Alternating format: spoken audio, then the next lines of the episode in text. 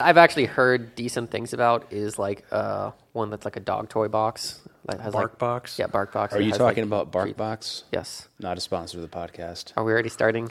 We, we just we started on that note. Yeah. okay, but no, actually, that a friend of mine gets BarkBox and his little what is it a Westie? He really likes the toys. Not a sponsor of the podcast. Not a sponsor of the podcast. We don't have any promo codes or any bullshit like that. we do not have any promo codes. I just like dogs a lot. I like dogs too, so people should go spend money on BarkBox. or just dog toys. Get your get your dog a great toy this Christmas. Yeah, get your dog a Star Wars Rogue One toy. Get no, just get him a thing of figures. He'll like it just as much. Okay. You can get the Rogue One toy though. Get the R two D two I, chew I toy. didn't know there was a chew toy. You know what? I fucking bet you there is. You're you're gonna look this up. No, I, I'm trying to arrange the thing. The one thing I wanted to talk about before Oh, we the one news item before we, we jumped into Rogue One. Okay, It's kind of it's two Star Trek things. It's really one. okay, I'll I'll I'll chime out here. Everybody should go look up Microsoft's Universal Translator app. Okay, that was that part done. Second, Actually, I think there was something. Uh, I remember there was some sort of stage test they did for like showing off Skype, like instant translate, a couple years back.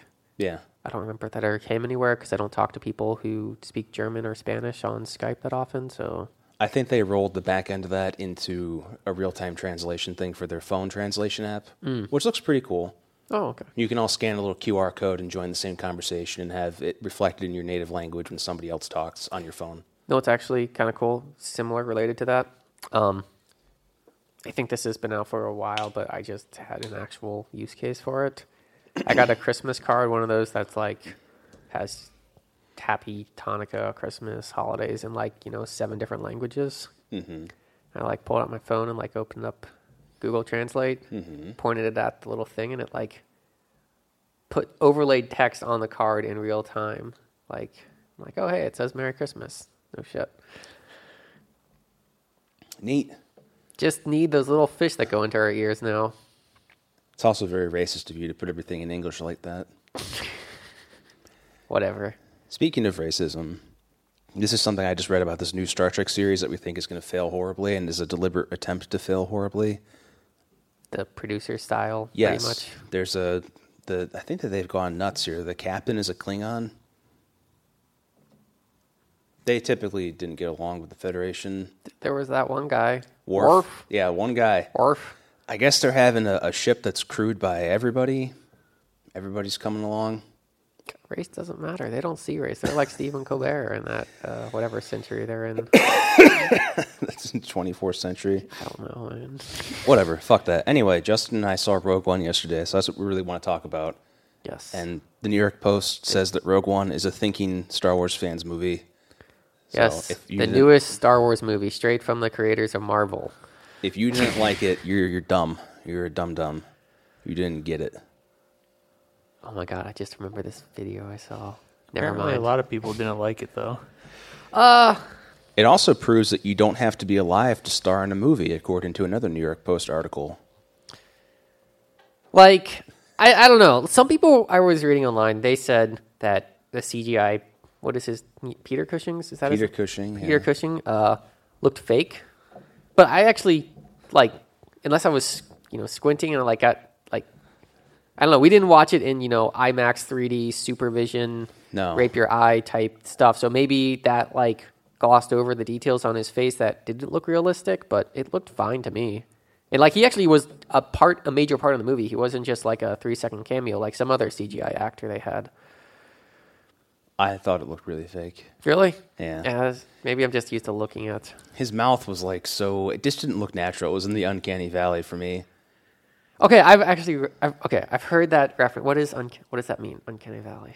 It's like you can have something that looks real, Yes. like you and I look real to each other because we are real, and then you have something that's really patently fake, like a you know PS1 blocky solid snake that you know is fucking fake. Yes. But there's this idea that like in between where you have something patently fake and something that's real, there's this uncanny valley where the cl- you get to this midpoint where it looks kind of real, but you the eyes like mm, that's fake. Mm-hmm. So the closer you get like up the slope towards it being real, I think that the, the deeper into the valley you go, so it's like you have more of a cognitive dissonance, like it's fake, but it looks almost real, but it's fake, so it really bothers you. Oh, okay. I didn't know if it was a reference to something else or. Justin, let me ask you. So, how many Peter Cushing films had, have you seen besides Star Wars? Just out of curiosity. Probably just Star Wars, to be perfectly honest. I mean, there's probably something else I've seen him in, but it's like I don't tie.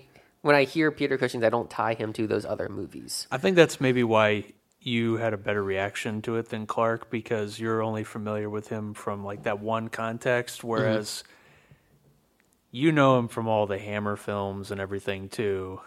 And I thought you did. I'm aware he's in them, but I never watched them.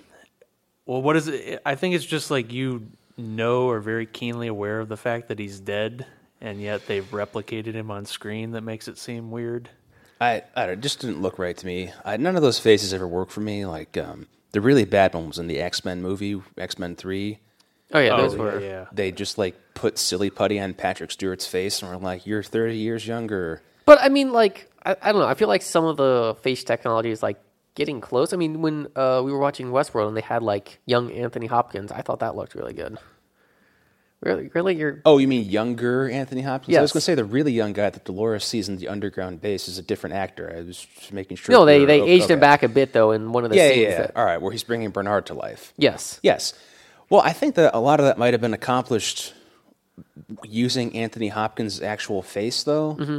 and then like just playing with it. This is just like we're Straight making up. a fake Peter Cushing and pasting it on this dude's face. Oh, okay. Well, I think what they were doing was using archival footage and using the scans from that footage to create the model of the face and place it on the new actor's body. So it really is Peter Cushing's face. It's just that, like you said, it's kind of uncanny because it's his face, but not in any real context. Like his real face never did that. It just looks fake. Eh, I'm- it, it it does to me. I'm sorry, it looks fake. The, I'll tell you the good. I mean, at least for me, like I never follow when actors die. Yeah, So I'm like, when I saw him on screen, I'm like, wait, isn't he dead?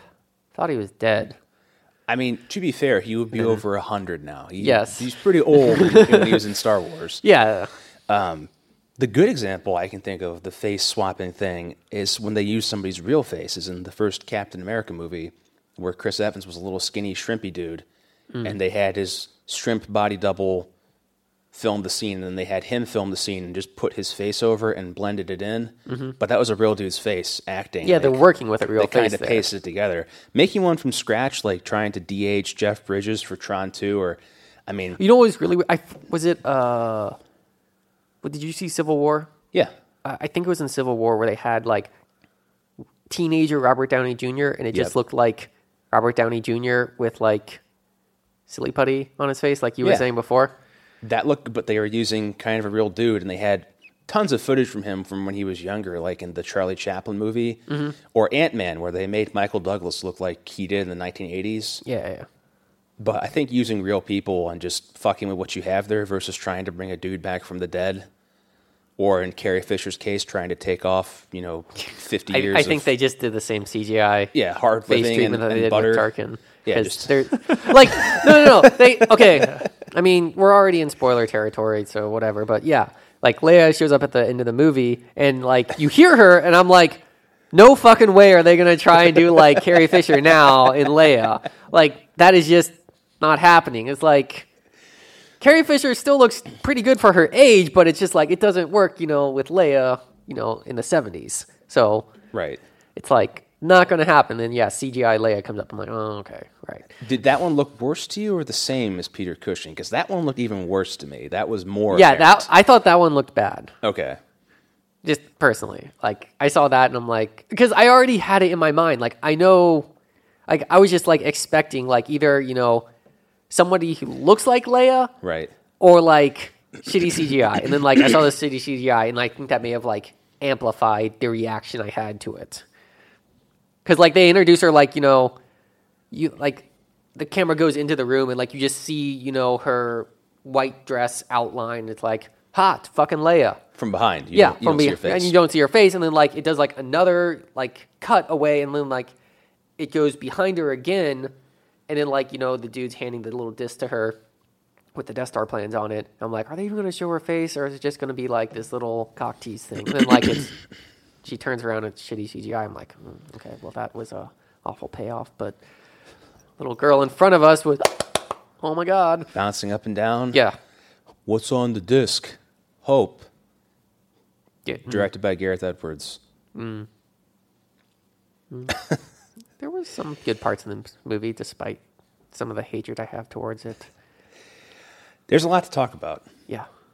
I, I'm trying to contain my diatribe against the fucking carpetbaggers who have taken one of both of my top sci-fi franchises and destroyed them. So what I will say, this movie feels like they just took the Marvel formula and like applied it to Star Wars, kind of. Mm-hmm.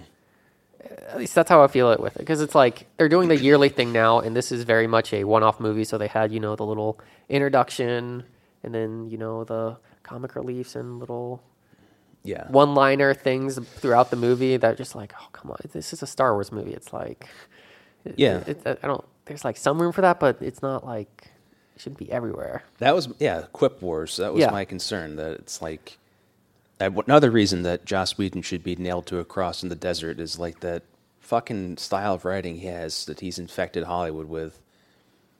It's like the, the what was that robot's name? K K two K two, K two something something, but K two. Yeah, K two K two Quiptron. Yeah, Ev- it's everything's like a joke. it's just like, oh well, there's actually a plot reason because his circuits just are fried, so he just goes off the rails. They reprogrammed him to be a rebel droid, so that's why he's funny now because the Empire is boring. yeah, it's just like, Bored by popcorn. eh, okay, he's funny because he just says random things. Haha.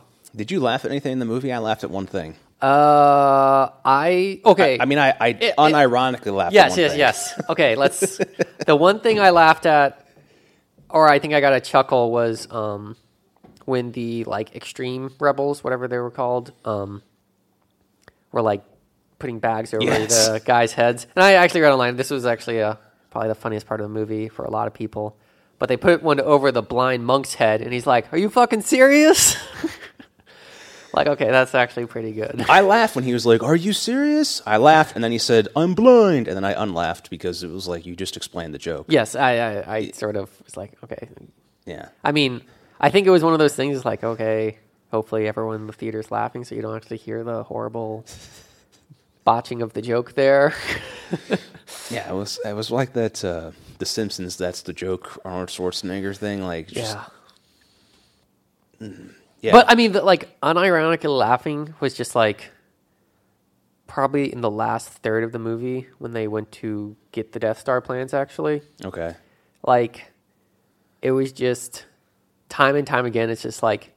How much shit can they throw at the protagonist here to actually, you know, fuck them over? And then I think I got an angry stare from somebody in front of us when I laughed at this. But like when they're retreating, like in jumping into hyperspace, Yeah. a couple of the ships, right as they jump, an Imperial ship jumps in and they run into the ship. Oh, that was hilarious. I was laughing at that. And I think the people in front of me looked back at me like, what the fuck is wrong with you?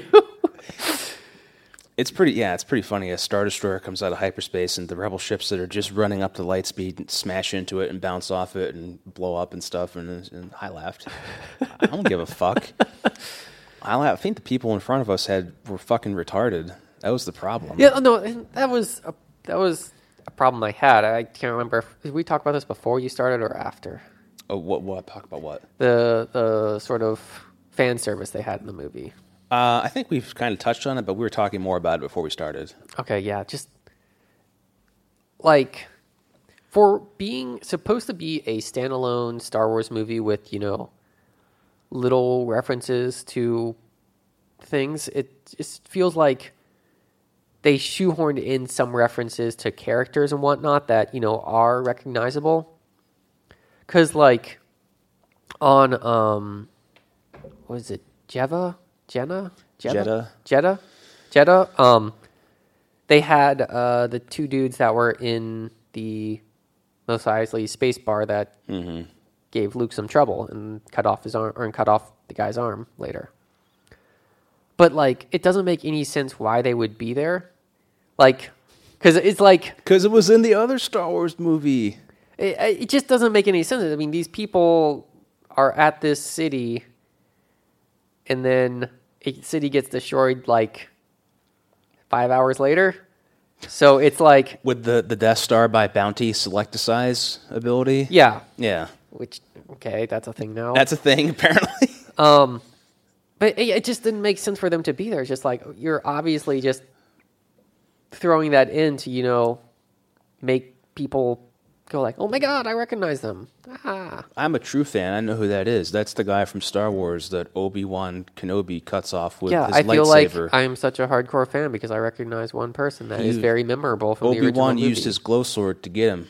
He get got him. him. get him, get him. Yeah but it's, and in the three or C three PO and R two D two little cameo, it's like you made a, a, reference saying like, well, it doesn't really make sense like that they should be there. It's could be an issue with timing wise, but I don't not a, I think that's okay because they probably got on when they were scrambling the ships. I guess what but it's just like there was that, no reason for them right. to be there. There was like it was literally just a fan call. I was like, huh, 3CPO. That's what bothers me about it. It's like, look at C3PO and R2D2. Remember these guys? When, if you wanted to throw them in, you could have had them at the end where the guys are running around Princess Leia's ship trying to, to give yeah, her and have disc. be a background character. Have, like, have them roll by in the hallway, and C3PO is like, oh, everyone's in such a hurry, and R2D2 is like, bleep, bleep, bleep. Yeah, that would have been a perfectly fine thing. But for them to actually comment on the actions that are taking yeah. place in the movie that you're watching, it just feels like – it took me right out of the movie, man. You know what it Took felt me- like to me? What's I was thinking of those guys from the Muppet movies, the guys who sit like in the, the theater opera box, the two old guys who complain all the time, Oh, and are like, those old fucks. yeah, it's like Yeah. this. This makes no sense. Like This is for the birds. that's what I was thinking of. C three PO's like in the opera box. Like, why are they going to Sarah if no one tells me anything? beep boop beep. Oh my god, yeah. it, it, it, those things just like bugged me, and it's like it's a fine, you know, story without the quips and the random fan service, in my opinion. But then, like when you throw those in, it just hurts the movie more than it helps. I don't know, and I don't know, like if that's what they did for the reshoots. Yeah, Ah. I'd like to see the original cut of it personally. Well, I was trying to think when I was watching the movie, I was trying to figure out what they possibly added in the reshoots. Like I'm wondering like you said they added a lot. Like I didn't know if it was like maybe they added, you know, K2 or something like that or It was forty percent of the movie got reshot or something. and I mean, the the blind not a Jedi Jedi guy. Donnie Yen. He was in the original cuts, right? Yes. Okay, so I was like, okay, well, I know he was there, but I don't remember seeing K2 in any of the original material. Maybe I just wasn't paying attention enough, but it was like, was that it? Could that have been? I don't know. But uh, K2's funny. He makes the jokes. he had some funny things, but it was sort of wore on me very quickly. I was done with him by the time that Jyn shot the other one who looked like him, and he's like, "Did you know that wasn't me?"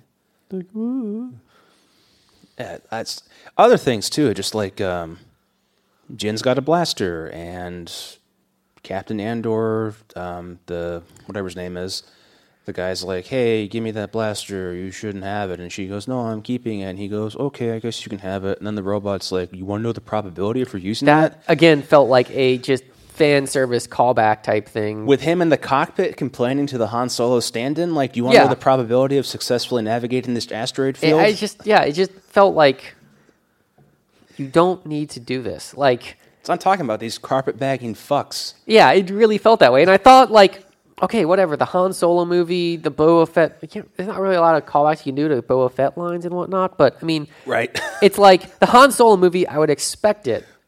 This movie, I really wouldn't expect that sort of, you know, just blatant try hard fan service going on.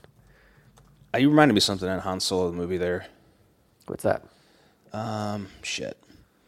So we were talking. There was a movie that I, I was recently remind or exposed to when some people were discussing like the strangeness of casting uh, the the guy they casted for the young Han Solo. There's this movie called Age of Adaline, I think is what it's called, that stars Harrison Ford, but also there's a part where he's in the past.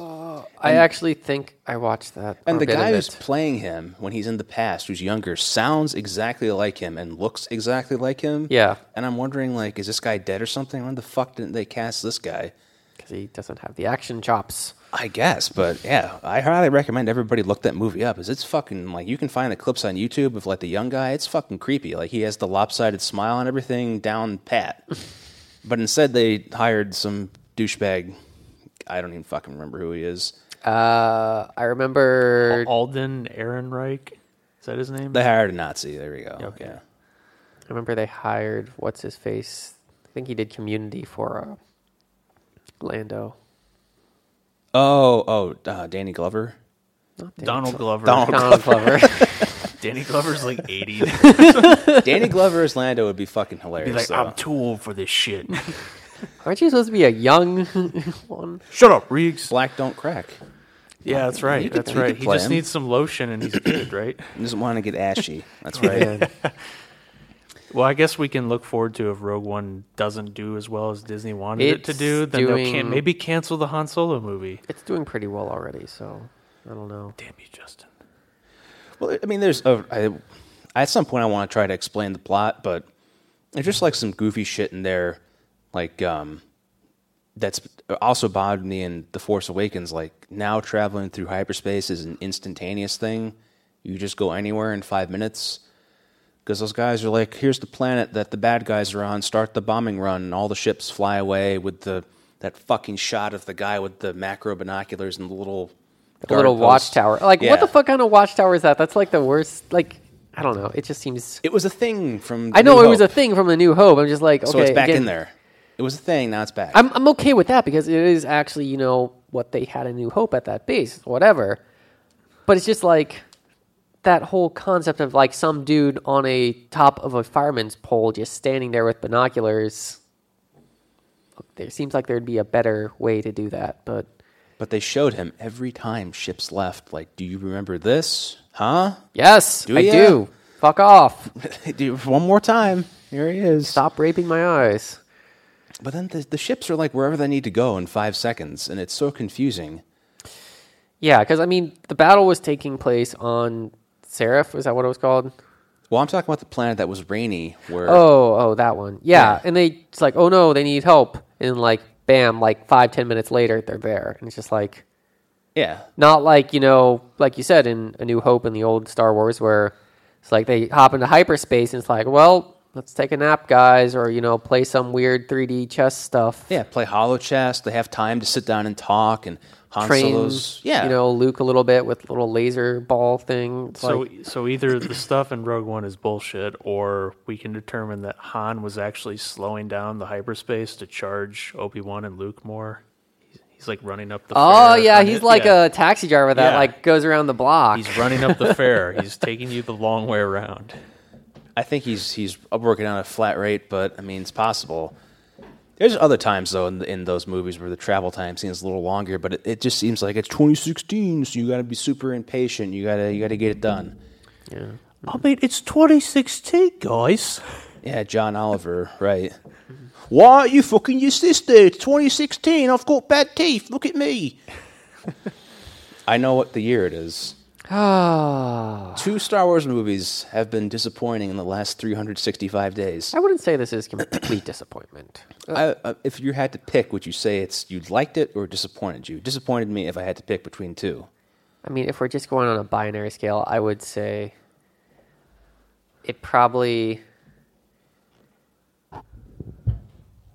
disappointed me less than it actually, you know, satisfied. Okay, so from watching the question question I asked Clark yesterday: Is this better or worse or the same as Force Awakens? It's better than Force Awakens. Okay, so you guys are both consistent on that. so I, that'd be interesting for when I watch it if I feel the same way.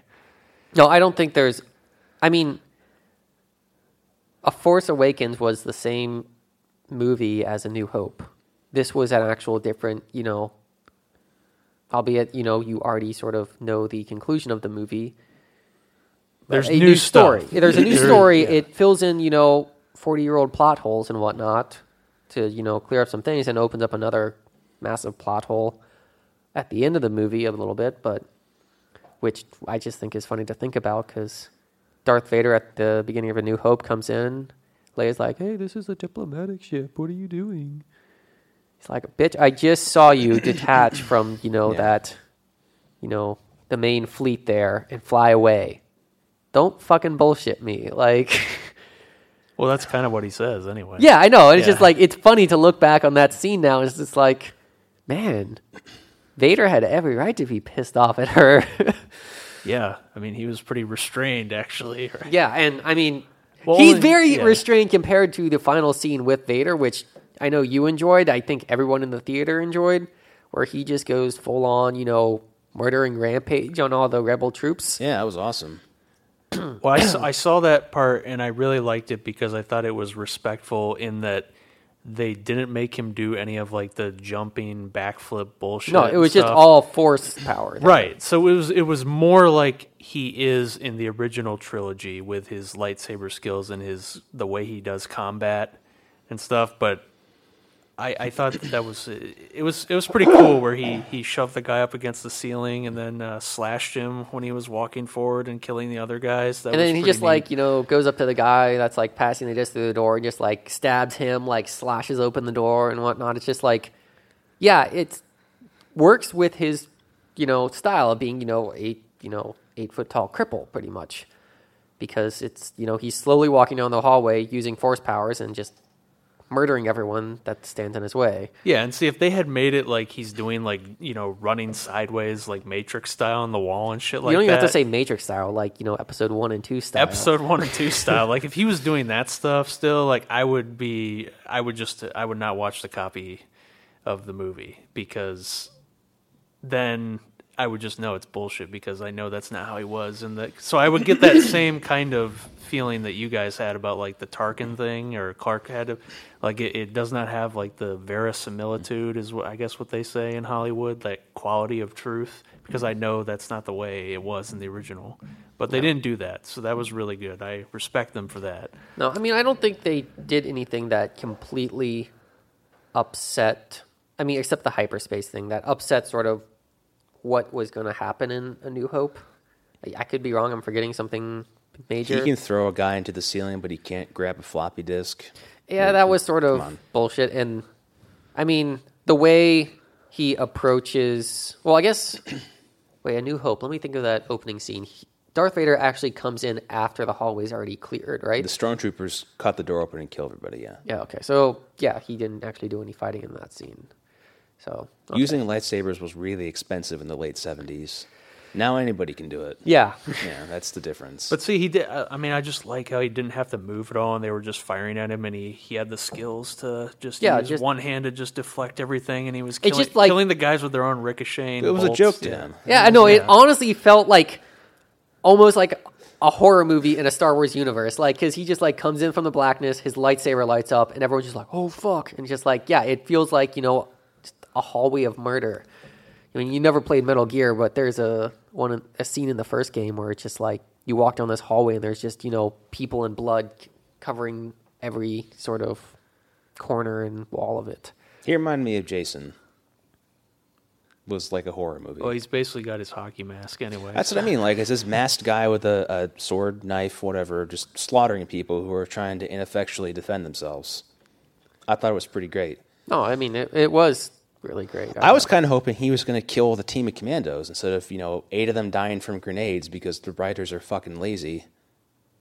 Oh, that. Yeah. I mean, that I, I'll actually say this: it was refreshing to watch this movie. Not, I mean, they all were minor characters, Yeah.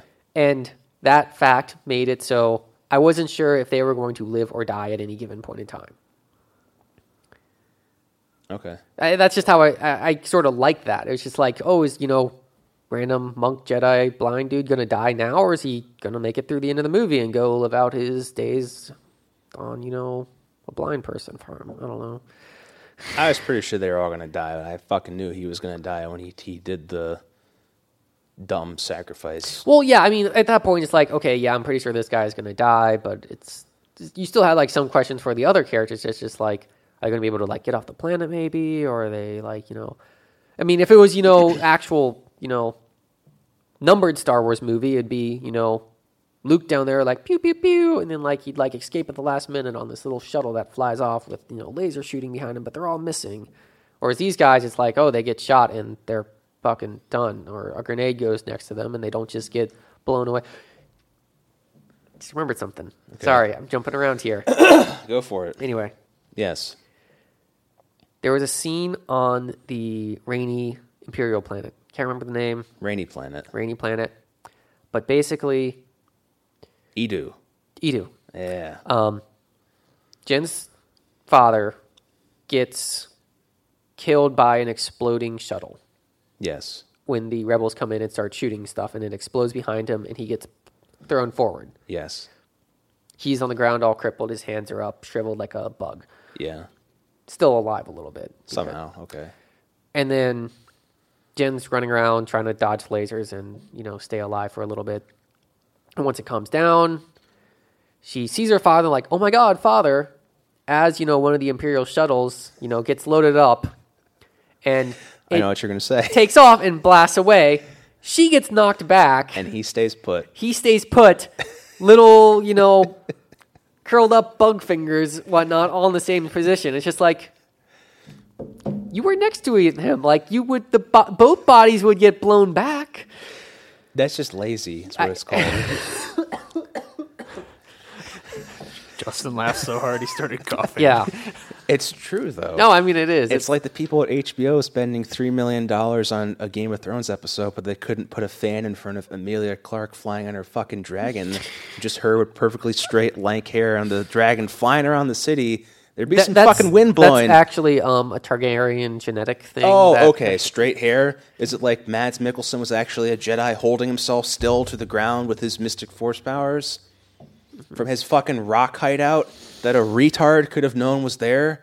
With a, a kid's eyeballs in a big fucking hole. Yeah. It- it- that was a little. And it, uh, Ben Mendelsohn, director Krennic's evil robot troops are programmed to be idiots. They have like gene therapy to get an extra chromosome. Like, oh, there's no one in the cave here. I mean, blah blah blah blah blah.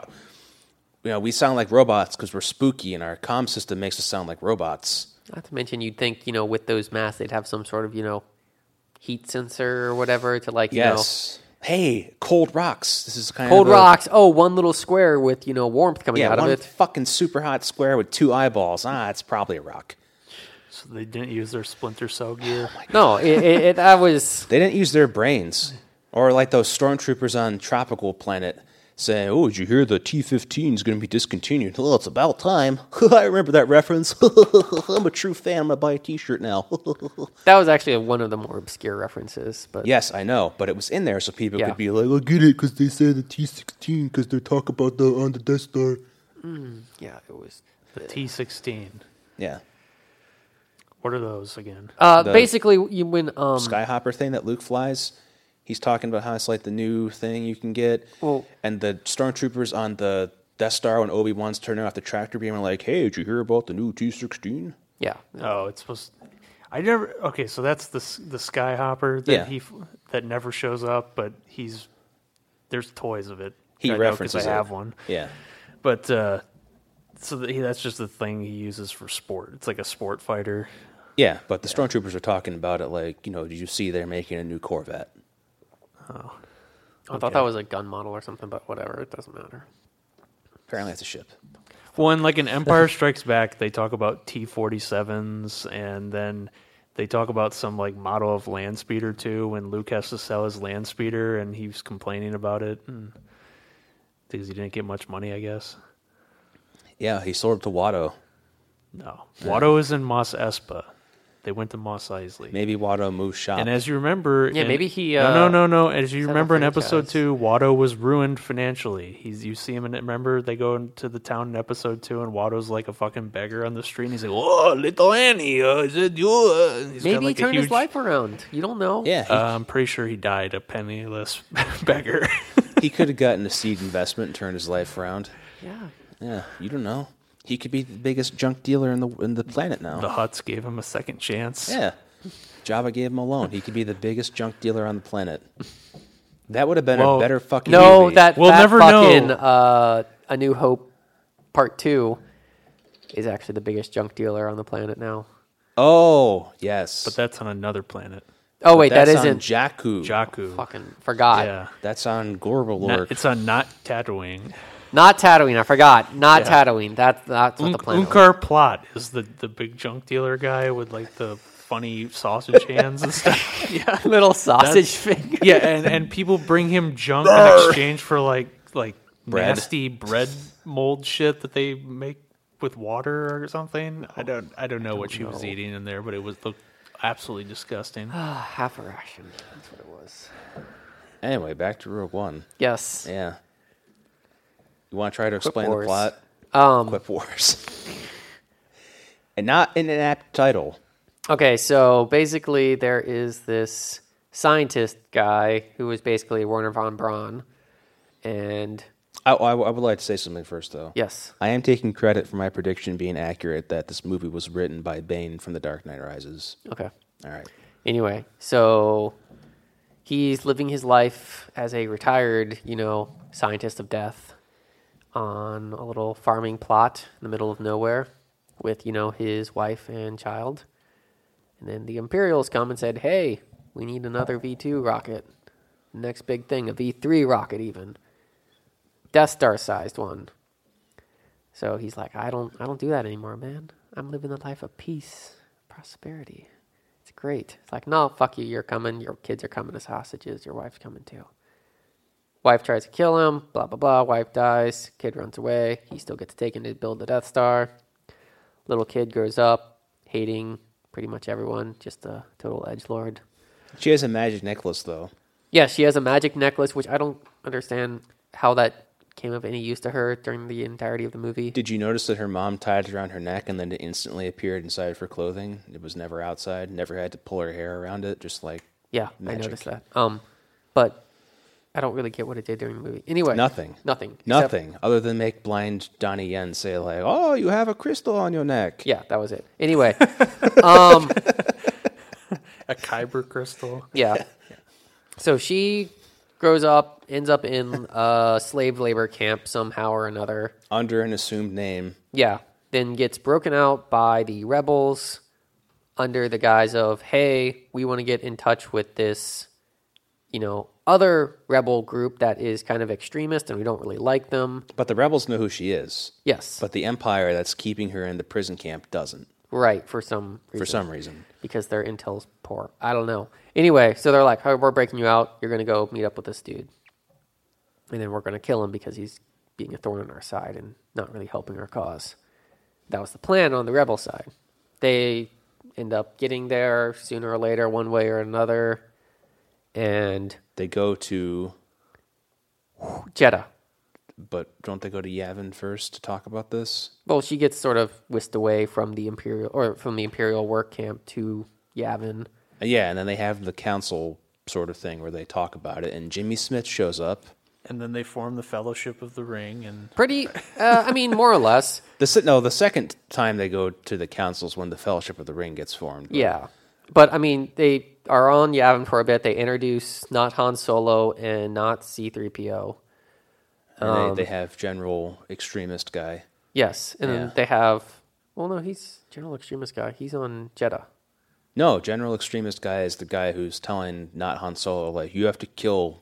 Oh, yeah. They take not Han Solo aside saying, you know, hey, this guy you're going to go meet is kill on Fucking smoke this guy. Don't even talk to him. Just kill him. So they go to Jedha, which is actually under Imperial siege, kind of. Or not siege, but it's Occupation. Occupation. Jedha. Je- And- and, the, the Jedha, the temple. Yes. Jedi temple. Jedi. Did you see the big Jedi on Jedha with the Jedi light yeah, sword? so the Jedha is apparently the place where the main Force temple is. The Guardians of the Whills, which as we found out last time, were the intergalactic immortal creatures George Lucas said were writing Star Wars down as their journals. Anyway. Hey, fuck you, all right?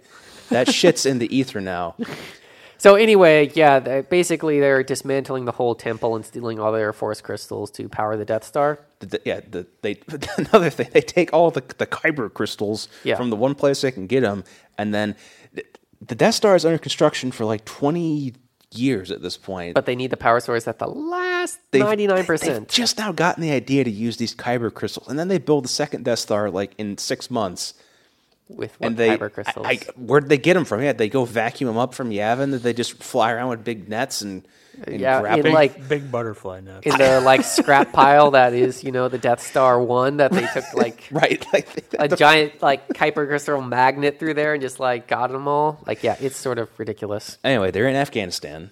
Yeah, um, they you know have a little tiff with the Imperials there. But there's then- the, the the very much like suicide bomber Taliban kind of ambush thing. that's. I was like, "Ooh, are you really guys? Are you guys gonna do this? I mean, these are you're talking like cell phone bombs here almost. Like, right. There's guys like with turbans and like just trying to take the stuff from the wrecked, you know, not American tank and like shouting at the hostages in an unintelligible language and battering them with their guns and oh, yeah. okay. So I mean, more or less, the they do sort of you know beat the Imperials Al Qaeda beats the Yeah, um, Al- Imperials. Al- Al-Qaeda beats the Imperials, and then uh, the heroes, you know, they get whisked away to the extremist rebels. Tora Bora Yes, when they meet Osama.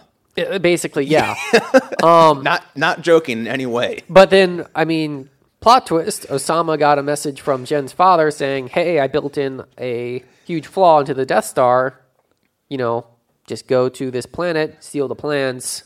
And you blow up the Death Star, pretty much. Okay, so are they just relying on his father like exclusively for the, Well- all things Death Star? Because you think they would have noticed this thing that he built into it? Well, he the way he said it, Nobody he said, checks his work. Yeah, basically because he is the head engineer, like all, you know, the buck stops with him, so everything he says gets done. So he's like, you know, I built a very very small flaw into the system where if you, you know, shoot a small pressurized bomb in this compartment, everything goes.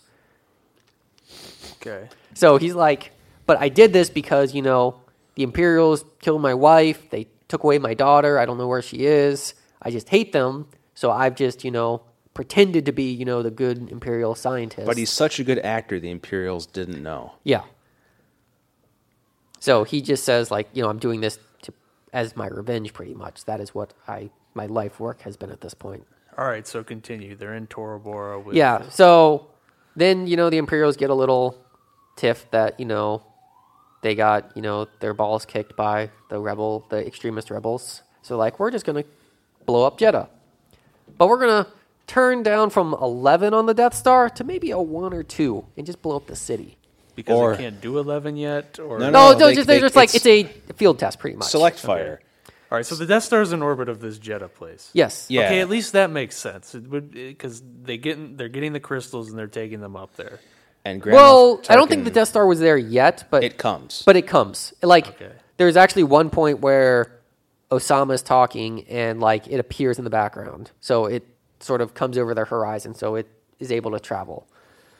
Yeah, and Grand Moff Tarkin CGI PS2 Grand Moff Tarkin is like, I'm taking over now. Yeah. and What, can you play the PS2 noise? I, I can't even remember. the little PlayStation. Bloop. yeah.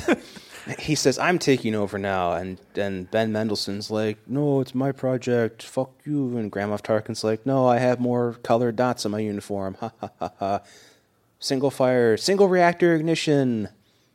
Yeah, I know, I know you don't work in, you know, an office environment, but I, I could just totally see someone like coming in as a project manager, like, you know, when a project's almost done, just like, hey, uh, you know, you're being moved to another team. Uh, I'm going to take over this project. That's going to be, you know, our new flagship product. okay, that makes sense to me though. That that that was never a question in my mind because it was just Tarkin was always in command of the thing and it was his project and A New Hope. But so that answered a question that nobody ever had. I think.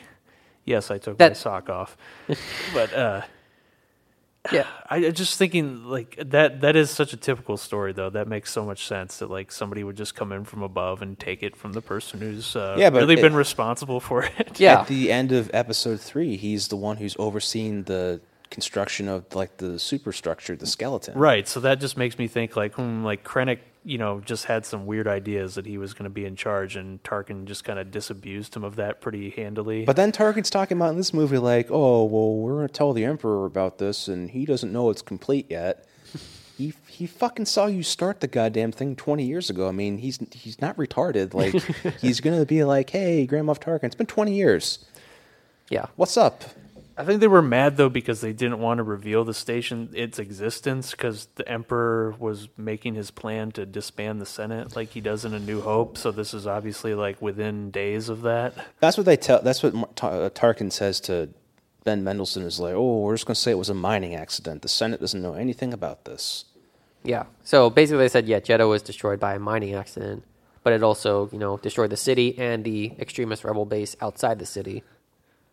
As you know, our heroes fly away in a The dwarves oh they they mine too chase. deep. There's there's a, a wave of planetary crust that comes over their ship, and They not Han hyperspace Solo. Yeah, not Han Solo. You does hyperspace within the gravity of an of a planet, which I think is one of the rules you can't do in Star Wars, but apparently you can. Maybe he used the phasing cloak from the USS Pegasus.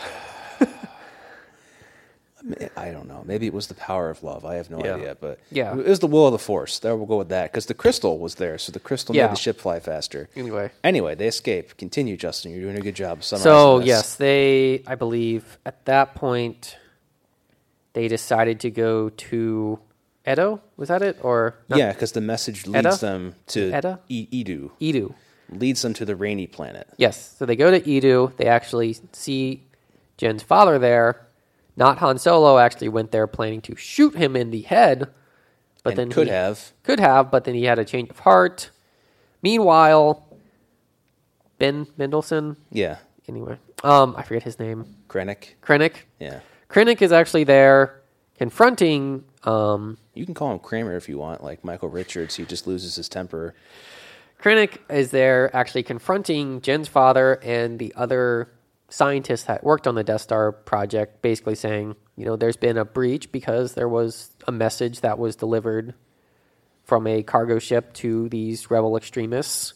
Oh yeah, there's there's one and it little. came from somewhere on the, you know, scientists. She the, the the message gets to Osama bin Laden because there's a one little scene where an Imperial defector gives him a USB drive Yes. with them. We forgot to mention that. Yeah. So basically, you know, Krennic is saying, "Hey, you got one of you guys did sent out the plant, sent out this, you know, communication to rebel extremists. Tell me who it is, and you know they'll die, or you know you don't tell me who it is, and you'll all die." So you know, Jyn's father is standing off to the side, just like, "Fuck, I was the one who did that." Um. Not gonna say anything. Not gonna say anything. See how this plays out. And it's like, okay, you're all gonna die. Fire. He's like, no, no, no, don't fire.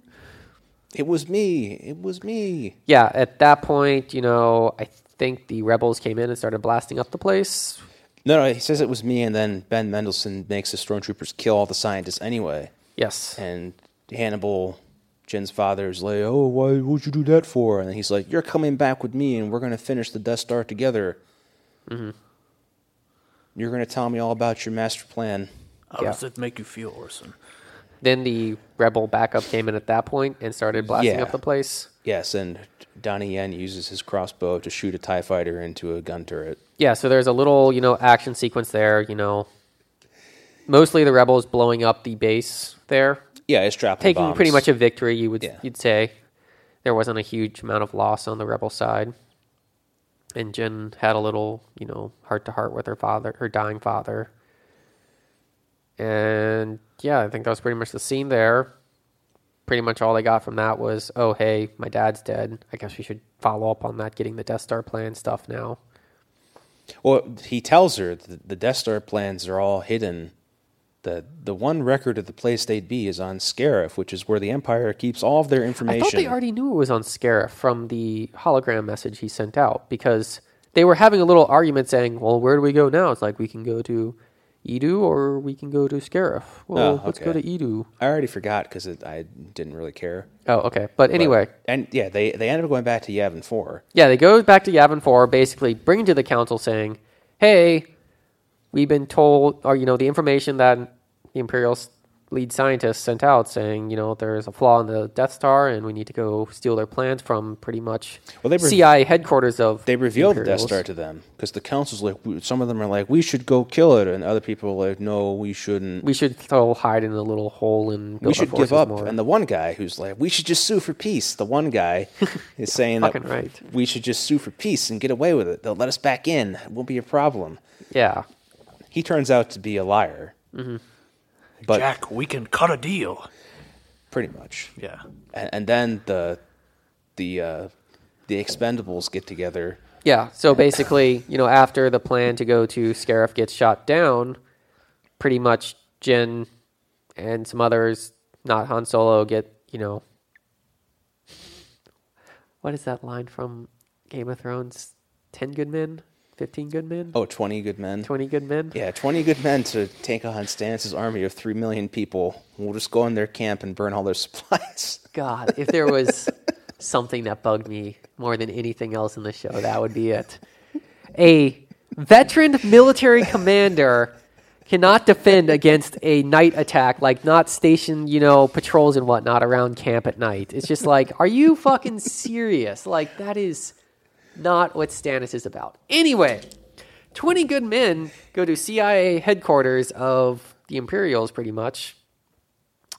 Um, and because they took a uh, Imperial Cargo cargo thing. ship, they're able to get past the planetary shield. They land there. They start, you know, doing their solid snake shit, sneaking around a little bit, start placing bombs to wreak havoc. So, I mean, basically, the whole plan is for Jyn, not Han Solo, and K2 to go into the main base, get the plans, and all the other rebels to actually, you know, sort of cause, you know, misinformation and chaos outside to draw all the troops there so they don't have to deal with them inside. Which, okay, whatever that works. So pretty much as they land and, you know, shit starts going down, somehow the rebels back on Yavin hear about it and they're like, oh fuck, let's send our troops there and get there in two and a half minutes. Yes. I, I forget how they hear about it. I can't remember. I, I I'm blanking on that too. There is one part that I like though. There is where the because all the people who get staffed there look like they're just nerds who read people's mail all the time, and then the rebels start blowing up their bombs on the landing pads, and everybody in the command center's like, "Oh my god, what's going on?" And then, then Director Krennic loses his shit, and he's like, "What the fuck are you doing? Go out there and see what's going on." Like, you know, are you kidding me? Are you guys Imperial officers or what? And they're like, "Oh well, okay, go get it." Yeah, I know, but there was actually, I kind of, this is the part of the movie I actually liked. I mean, more so than the rest of the movie because it actually felt like a battle because, like, you had the people operating the radios on Imperial frequencies saying, like, oh, yeah, we need help at Dock 2. And Dock 2's, like, completely clear of any, you know, sort of trouble. But then, you know, the director's like, oh, yeah, yeah, yeah we, we got to send people to Dock 2. You know, send, you know, a battalion down there or something like that. It's just like, that's actually kind of cool. It's like, you know, they're fucking with, you know, the battle strategy at that point, and you're actually seeing that happen in real time. It's an actual, you know, Star Wars part. It's not just Luke and Leia's super fun adventure part. Anyway, Better than the Clone Wars though. yeah, Not just CGI blobs smashing each other in a computer. yeah. No, I mean, I, I actually, you know, it felt like, you know, an actual battle with, you know, the chaotic elements of battle yeah. in it. So I thought that was actually The pretty fog cool. of war. You Yeah. don't know what's going on. And I mean, again, there was a cool scene. I mean, it was kind of fangirl clap again, but it was when the uh, Walker came out of like the fog, starting to shoot them. Yeah. I, I thought that was kind of cool, albeit a little fan servicey. But um, yeah, I mean, it was like the fog of war inside this battle. It just I appreciated that how it actually made into the movie, not just you know action figures smashing into each other. There was a little bit of that, but yeah, it wasn't too bad. Anyway, I like the Walker v X Wing, Walker v X Wing. where the other Chinese guy shoots it with a rocket and it doesn't do anything. He's like, oh shit. And then an X Wing blows it up. Yeah, Contrasting to Empire Strikes Back, where the snow speeders like can't do shit to them and their big laser guns they have just kind of bounce off their armor. Well, I mean, it may have been a direct result of this battle that they improved the armor on the walkers. Oh, I took. I was very happy to see that actually because it was mentioned in one of the books that are now not canon that mm-hmm. like that the snow speeders were grossly outmatched, but the X wings would just melt them. So I, I thought that was oh, cool. really? Okay, that's, Yeah. it was cool. They they did something different there, so I'll give them Aren't credit. they different kinds of walkers too? Is what I've read that these walkers aren't like the ones that landed on Hoth. They're like special kinds for construction or something. Hmm. I didn't get that. I mean, they, have, were like, the gold weaponized. panels on the sides or something. the gold panels just looked like basically they plug that middle section in, depending on what kind of stormtroopers they have, is what it looked Oh, like. well, that's that's what I've been reading because apparently they're gonna there's like a new toy based on this new kind of walker. It's basically the same walker, right? But everything that I've been reading says that these are specifically for construction, so they aren't as heavily armed and armored as like assault walkers. They're like AT-ACTs or something. Of course. Yeah, I don't know what they Saw were another Lego constructing on the planet. Didn't The look like a very construction heavy. library place. It's already done. It's fucking there. I mean, building more islands or something. Anyway, so I don't remember the bits and pieces of the battle. I mean, it's you know, it was kind of it was fun watching the battle. I'll say that much. Anyway, they go in, they get the Death Star hard drive thing. Can we talk about how stupid that is, just real quick? That that whole like it's a giant you know tower in the middle of a endless fall to get hard drives on a wall type thing. Yeah, And the Empire keeps all their shit on fucking hard drives. I mean, really? maybe you don't know. I no, come on, really? I mean, yeah, you're right. Tape storage is a lot better for long term. You're right. No, but the robot says you can get the fucking tape. Oh, did he actually He says say you can tape? get the tape out, yeah. And I'm like, what the fuck? And then at the end, it's on this little like super futuristic thin silicon wafer, but it was on a big ass hard drive tape thing. I mean, okay, but tape storage is, you know, the the gold standard for, you know, long term, you know, not read often type storage. I guess, man. You don't know. You weren't there. You've never dealt with a real problem, Clark. I haven't, but I am looking something up to make sure I'm remembering this correctly. Yeah, okay. All right. Another thing I wanted to talk about is they're in the they're in the data core thing that has this dumb fucking Yeah. grabber arm system. Yeah, like- it looks like a fucking claw game yeah, exactly. for like accessing data. It's just like, really? and they're like scrolling through like, is it this part? Is it this part? They're going through all the different parts of the Death Star, and then it's like, oh no, this file is named after my father's pet nickname for me. It must be the exhaust system.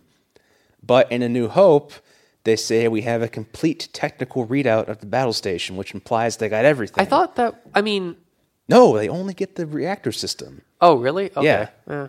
That's why they're looking through it, like going through the different parts. Like, is it the defense system? No. There was okay, so that part I was actually kind of curious if I was missing something because they went through a lot of code names for different projects, and I wasn't sure if there were any code names that they threw out there that I just that went over my head that were like in some you know extended universe type thing, legends that maybe become canon. Dark Saber was thrown out, but That that is- that might just it was uh, That's a legend. it was it was a legend. But the idea was that one of the, the Hutts would steal the plans for the Death Star, but since he was a cheapskate, he only built the super laser part, so it was like a giant lightsaber, like just a big cylinder. and he built it on the cheap with slave labor, so when he fired it, it blew up because he was a fuck up. so I don't think it's the same thing, but the that just sounds cool. Oh, okay. No, I don't. I, none of those names rang a bell for me, but it was just like again, like the thousand generations, thousand years thing that George Lucas fucked up in his own movies. Did they get a complete technical readout, or did they get one little tiny part of it? Yeah, It's, it's kind of an important difference, really. Eh. No, I because in A a New. Hope, they say like we had a complete technical readout. We've an- we have analyzed it, and we found one little flaw. Not hey, we knew about this flaw that Mads Mikkelsen planned, and his daughter told us about it before she got blown up in a big shockwave explosion on an ocean planet. Okay, okay, okay. You know what? I can I can I can play devil advocate here and explain that for you. Leia is she is she just got dragged into this by her father. And you saw this in the movie. Her father saying, "Oh, you I'll get Leia in on this." Luke is there as a newbie. Han's there as a newbie to the rebel, whole rebel thing. So the rebels are actually waving their dicks saying, "We're better than you think we are." we're like advanced scientists. We found this awesome, you know, flaw through thousands of man hours, not just, you know, going there, you know, doing a little bit of espionage. we're the fucking smart people here. You don't want to deal with the dummies in the Imperial group. I don't buy it. Yeah, I don't buy it either. That sounds, that sounds like a Fuck little, off! a little much explanation for for that. yeah, whatever. I just don't like the fact that they built up this answering the supposed plot hole that you know Mads Mikkelsen built the flaw into the Death Star because in A New Hope, so the original Star Wars, the reason why that was there, I thought George Lucas always intended it to be a symbol of how the Empire was so arrogant and just so self assured of their own superiority and that the rebels could never possibly win against them, that they just did not care about that stuff. That they didn't even build, like they said, they didn't even build in like a fighter defense really because. But they- I mean, it seems a little, I don't know, ridiculous that there is actually a piece of the system that is able to chain react and blow up a moon-sized object. But that, to me, that's why it was there. Like that's why Lucas wrote it in there as part of the plot to show just how.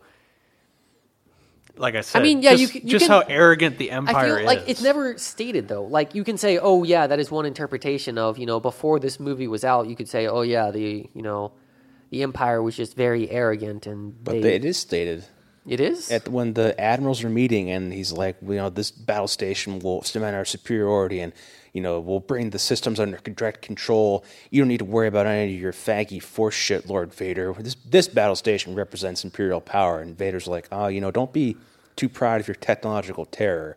It's insignificant. Well, they never say that it is a known flaw in that, you know, they're just like, well, it is, you know, well, the one guy says it. Does well, he? later. The no, in that meeting of the, like the, you know, whatever the joint chiefs of staff, is Whatever. whatever, they, they are. Uh, the one guy with the huge sideburns, I don't remember his name, but he's the one who says like, "Oh yeah, like well, you should be more concerned because what if they get these plans and they find a vulnerability or something like that?" And you know, and then that arrogant dude that Vader chokes is like, you know, you know, oh, the rebels are a threat to your like fleet, you know, not to this battle station, blah blah blah. It's like they don't even consider the possibility. But they did. They ran. Yeah. They obviously ran a some kind of effort later because the guy comes to Grand Moff Tarkin and he's like, "We've analyzed their attack pattern and it looks like they're onto something. You should leave." Right, but I just see that guy as a plot device. Like he's coming and he's, you know, that little voice of reason and, you know, Tarkin is supposed to be like the epitome of like the technocratic But I mean, it's guy of the it's- empire. It, it reminds me of uh, if you've ever read accounts of uh, was it Challenger? Was that the one that had the the teacher on it that blew up? Yep. Okay. Um, there were act like you can go back and read uh, things from the engineers. They actually went to the directors at NASA, pretty much saying, "Do not launch. You cannot launch tomorrow. It is not. It the conditions for launch are just they won't work for us. They're like it's like, well, we already have you know the president saying shit the day before, so we have to launch, and that sort of shit. So and, and that sort of I don't remember that part of A New Hope, but I mean it sounds a lot like that, where it's like you know there's there might be an issue. You can't just say you know whatever it's be fine, but it's not fine. Well, and Tarkin talks this really big game in A New Hope too in that same meeting where he's like, "Oh, this is what we're gonna do. We're gonna get the plans back. Don't worry about it, dog. Like then we're gonna crush the rebellion with one swift stroke." And he's totally in control. So I have no qualms about believing that they all in that room, besides that one guy who is the voice of reason, think that the station is completely invincible. That the rebels are just this ill-equipped band. That them in the Rogue One movie, all the stuff they do is a, a fluke, mm-hmm. and that they have no chance. So why they don't? They wouldn't have cared about the fact that they had to have this thermal exhaust port thing and it's vulnerable and. It's like, oh, they're not even going to get close enough to make a difference about that, so we don't need to worry. And I, Vader's the only guy who like sees the problem and gets out there and says, "Well, yeah, we've got to actually fight them ship to ship." Mm-hmm. And I guess he's like totally independent because it seems like Tarkin controls him in the first movie or tells him what to do, but he can still just decide when he's gonna go out in his fighter. Well, I mean, if you want to consider the prequels, you know, somewhat, you know, reliable. You know, Anakin was a good fighter pilot, so And a good friend. and a good friend. That I cut off his legs and arms. Cut off his legs and arms. And Okay, left him to that die and I have seen the Darth planet. Vader scene, so that's another question I have. Just real quick is like, so it seems like he built his little castle on Mustafar. You, yes, you Yes. For, we forgot that in the plot summary, Oh yeah, yeah. which we didn't actually finish. So we'll get back to that in a minute. But But yeah, uh, Why does he build his little castle on Mustafar? I okay. So I read one theory about this online. He built it on Mustafar or a Mustafar-like place because it basically looks like you know Mordor. It has lava. It has a giant tower. The eyes missing at the top. Honestly, it looked like something out of Lord of the Rings. Anyway, he built it there possibly to strengthen his ties with the dark side because basically being there reminds him of Obi-Wan and you know how he thinks Obi-Wan killed his wife and all the pain that you know the Jedi order had brought him so it strengthens his ties to that dark side that he is embracing now. but Ben Mendelsohn comes there in a shuttle after Grand Moff Tarkin says, "I'm in charge of this project." He's like, but Vader, he's trying to take my my Death Star and take credit for it. It's my project. I did it. It's mine. I'm gonna kill the rebels. And Vader just chokes him a little bit. Maybe he just had a flashback to how whiny he was as Anakin, and just No. not again. Darth Vader fucking chokes him when he's leaving because he's like, "Oh, I guess you'll talk to the Emperor for me then and sort this out." And then he starts choking, and Vader turns around and says, "Like, be careful not to choke on your ambitions." Wink, and then releases him. Yeah, and that is the point of the movie where like I physically felt pain, and then all I could think of at that moment was Vader doesn't even know that he's a father, and he's making the worst dad joke you could imagine. Like That's what I'm saying. It's like the fucking Bane dialogue. It's just it's it's awful. the Bane dialogue, it's the Marvel quip dialogue. It's just It's Bane meets quips. Like it's yes, the it's mm. Don't choke on your ambition wink wink.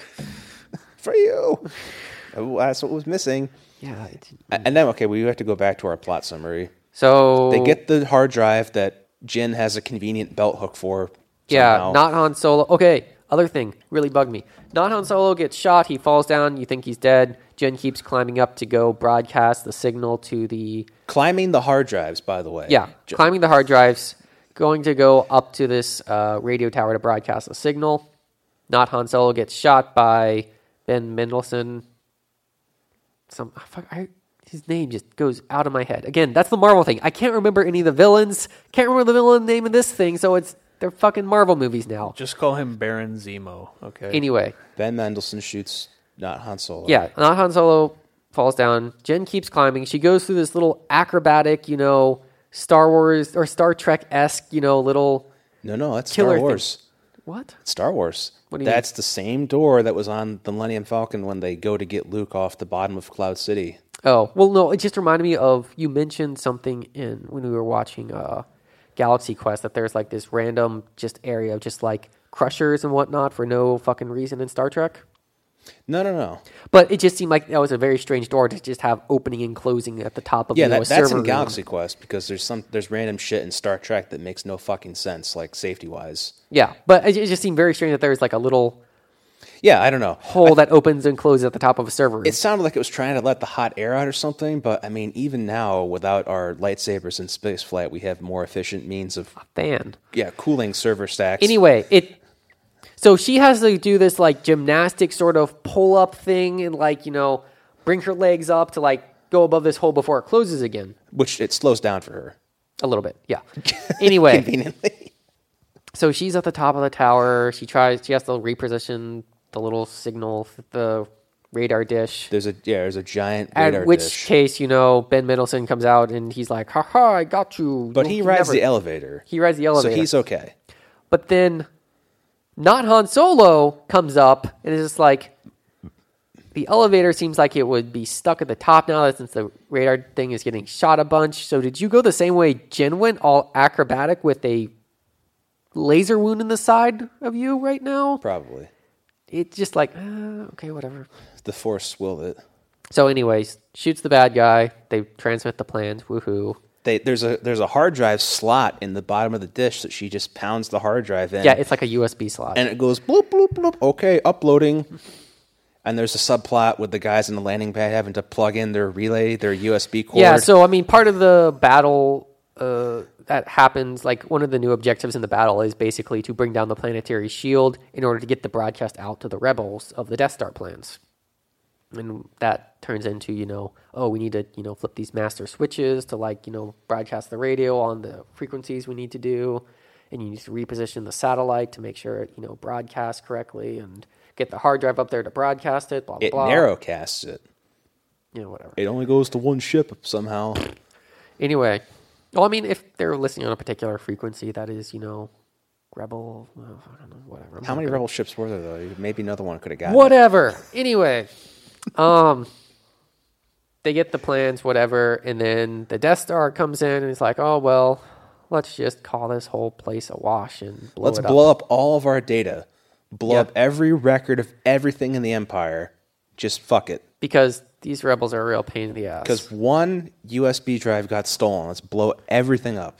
Yeah. So they shoot the laser not at the little miniature city, but just outside the miniature city, so you can have a total.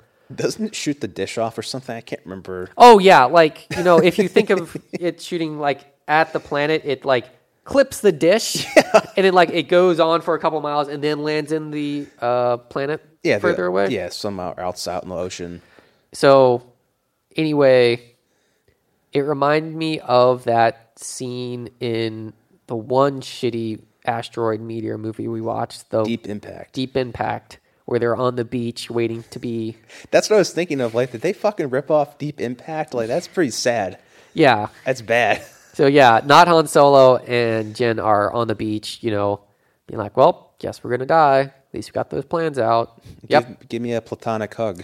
Yes, pretty much. Yeah. So I mean, that's yay, no plot armor, but it's sort of Deep Impact going out.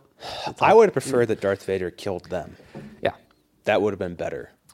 But the most hilarious part, we already talked about this, but when the Imperial reinforcements are coming in and the rebels are hyperspacing away after getting their Yes. plans, you know, probably like 80% of the rebel ships have hyperspaced away. The Imperial, like, dreadnought comes in or something, and like, the other 20% of the ships of the rebels are like trying to hyperspace away and they just like hyperspace and into the side of it. It's like I was laughing so hard at that. Best part of the movie, the second best part to the Vader scene. The Hammerhead just little cruisers back, the thing that they were flying around in episode one in. Hammerhead cruiser. The thing that takes Obi Wan and Qui Gon Jinn to the Japanese people's ship. Oh, Oh, really? The little Yeah. A-wing looking thing. No, the big thing that pushes the two Star Destroyers away. Oh, that thing. Yeah, yeah, yeah. That's just, I think that's the same ship that was uh, just painted different colors. It's just like a Republic transport ship. Yeah. Mm-hmm.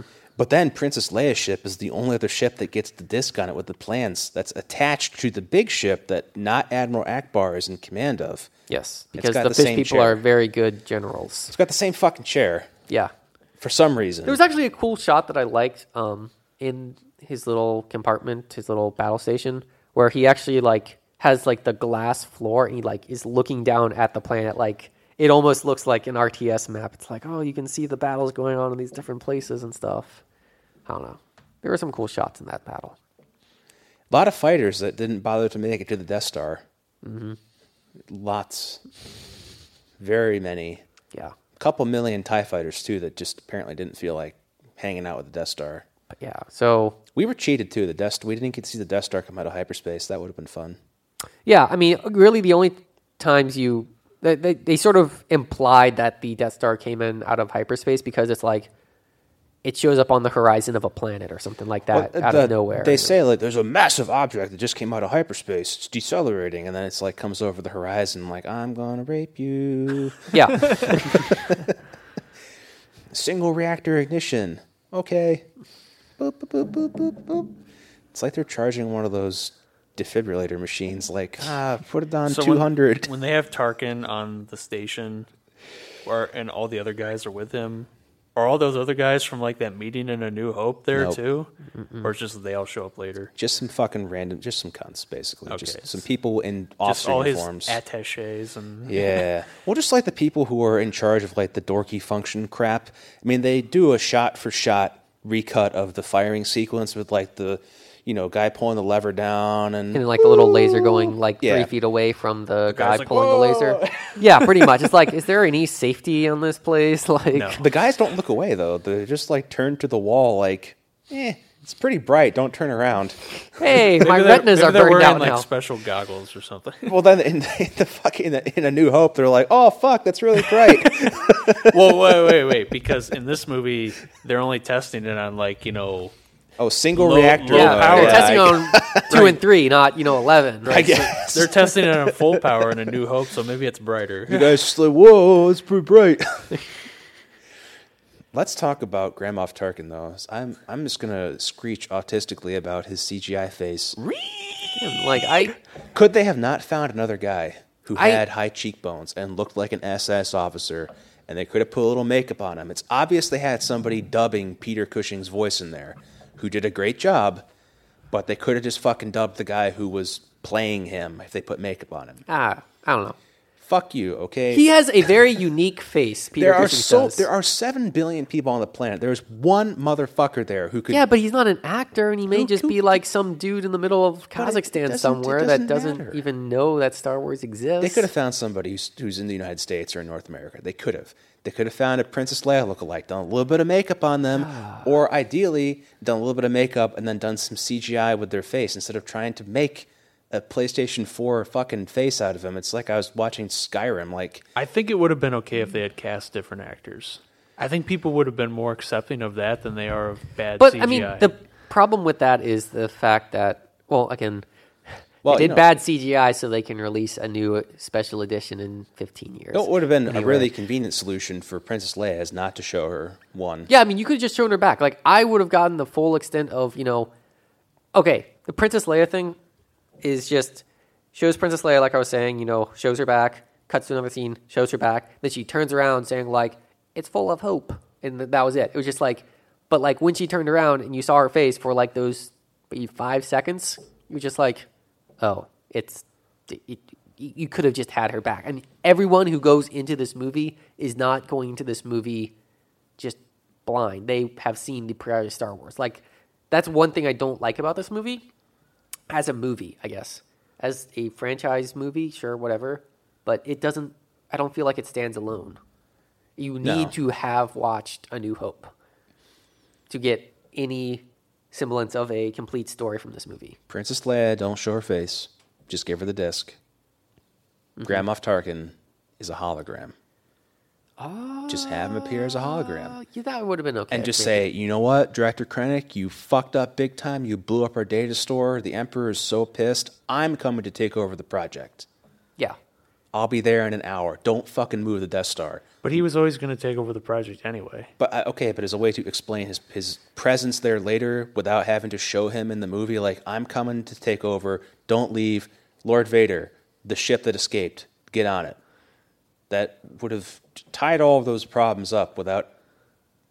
again, like you say he looked awful, I say he didn't look that bad. I mean, if you, I, I wasn't looking that closely. I wasn't like squinting my eyes, like trying to find the flaws. I was sort of just like sitting The back, flaws are really apparent to me. Like eating his my invisible popcorn I his didn't his mouth was moving too slowly for like his face muscles were moving at the wrong pace for what he was saying. It just it looked or it looked like a video game, hmm. And it was jarring because it was actually fine when it was farther away, and he was kind of like by himself. But when there was a real person next to him, and then it was also his fake ass face trying to talk, it was just.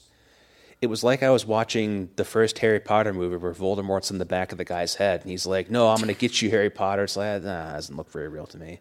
I never saw Harry Potter movie, so Okay, well now you've seen it. There you I, go. I agree with you though that it could have solved a lot of things if they had had him appear as a hologram in the movie, because there's precedent in other Star Wars movies where they've had characters appearing as holograms doing like full scenes of dialogue. Like I'm thinking like where they have Darth Sidious on that uh, little droid spider walk thing, and he's pro- being projected while he's talking to the Japanese guys. I'll talk about the prequels.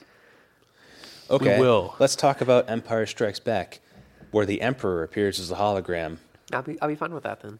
And he's like, "Lord Vader, you know the fuck this new young Skywalker out there. You're gonna turn him to the dark side, right?" And then in Return of the Jedi, Lord Vader comes to the Death Star and is like, "You know what? The Emperor's gonna come take charge of this project personally because he's curious why it's taking so long." And the Jar Right, Jar, but- the guy in he charge, of it actually like, does show up. But they they use him sparingly. I'm saying that if you want to like glue them together, Tarkin's a hologram who's like Director Krennic, you fucked up big time. Yeah, not make him a main character. Right, like you know, I, I'm coming to take over this project. It's my project. You fucked it up. I'm you're done. Get out of here. Vader, go get the plans back, and then that would explain why he's on the Death Star, having the meeting and everything in A New Hope. It, just, it would neatly dovetail. But I guess they couldn't resist the chance to. We can bring him back from the dead. We can have a, a new star. was need to spend their budget somehow. So, do you guys, you know, knowing that forty percent of this movie was reshot, how do you think this movie was before it was reshot? I think a lot of the quips weren't there. yes. You think it was more? I think violent? they added. They went for Marvel quips. Okay. Uh, I think that's what they did. Based on everything I've read and everything I've heard you guys say, I want to guess that the movie was quite a bit more violent and more realistic in terms of the combat stuff before It, it they felt shot grittier. Yeah. This and that when the people saw it in the screening room at Disney, they said this isn't fun enough. It's not it's not Star Warsy enough. So then they had them reshoot everything and insert like the you know ham-handed humor and stuff in there to make it more Yeah. like a New Hope. But to them, it seems like Star Wars is in the vein of the prequels. Like it's fun and fucking stupid.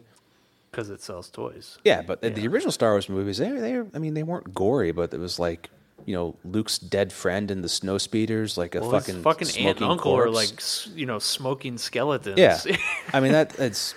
I I'm don't know. not- I felt like this movie had a little bit more grit than the Oh, it- original movies. It did, yeah. And I'm I'm saying I'm not asking for like Saving Private Ryan, like somebody walking around with their fucking arm or something on the beach. There, like, hmm, where's the rest of me? But it not I, having I would like, honestly pay to see a stormtrooper doing that. like, That okay, that would have been I would have been a bonus. I wasn't asking for that. I would have been fine with it. But like having like the the CGI door gunner like new toy chimp thing, like yeah. like oh okay, I get that Groot was a big hit in Guardians of the Galaxy, but you need to fucking keep him there. Yeah, like that's why it just feels like the Marvel formula is infecting the Star Wars movies now, and I hope that isn't the case because then literally you just have you know a Star Wars and a Marvel movie that are the same thing coming out each year now. Then Just quips, Just quip quip wars. just yeah, I say quip wars, just quips, but ba- quips written by Bane Yeah, because they are all like real um, on the nose, I guess. Know. they're either callbacks or they're on the nose like don't choke on your ambition while i'm choking you So how's the music in this movie? I I read that it was really melodramatic. Uh, I mean, unimpressive the stuff they did with the remixed original or the remixed like original Star Wars music felt like forced and kind of just like like why are you putting that in there? Like come on, like yeah, for forced. Forced. Yeah, okay, got it. but I mean, the other music that was just you know background music, I didn't find it like super out of place or like bad or anything. i thought like, the, the like the original stuff was serviceable but the, how they just like kept jamming a few bars from the original john williams stuff in there whenever there was like a star wars reference it was yeah, it, it felt like Well, so I'm asking because the John Williams. I know John Williams didn't do this movie, but it was Michael Giacchino or whoever Sure. whatever his name is. But I know John Williams did Force Awakens, and it was like really disappointing, like most of the rest of the movie.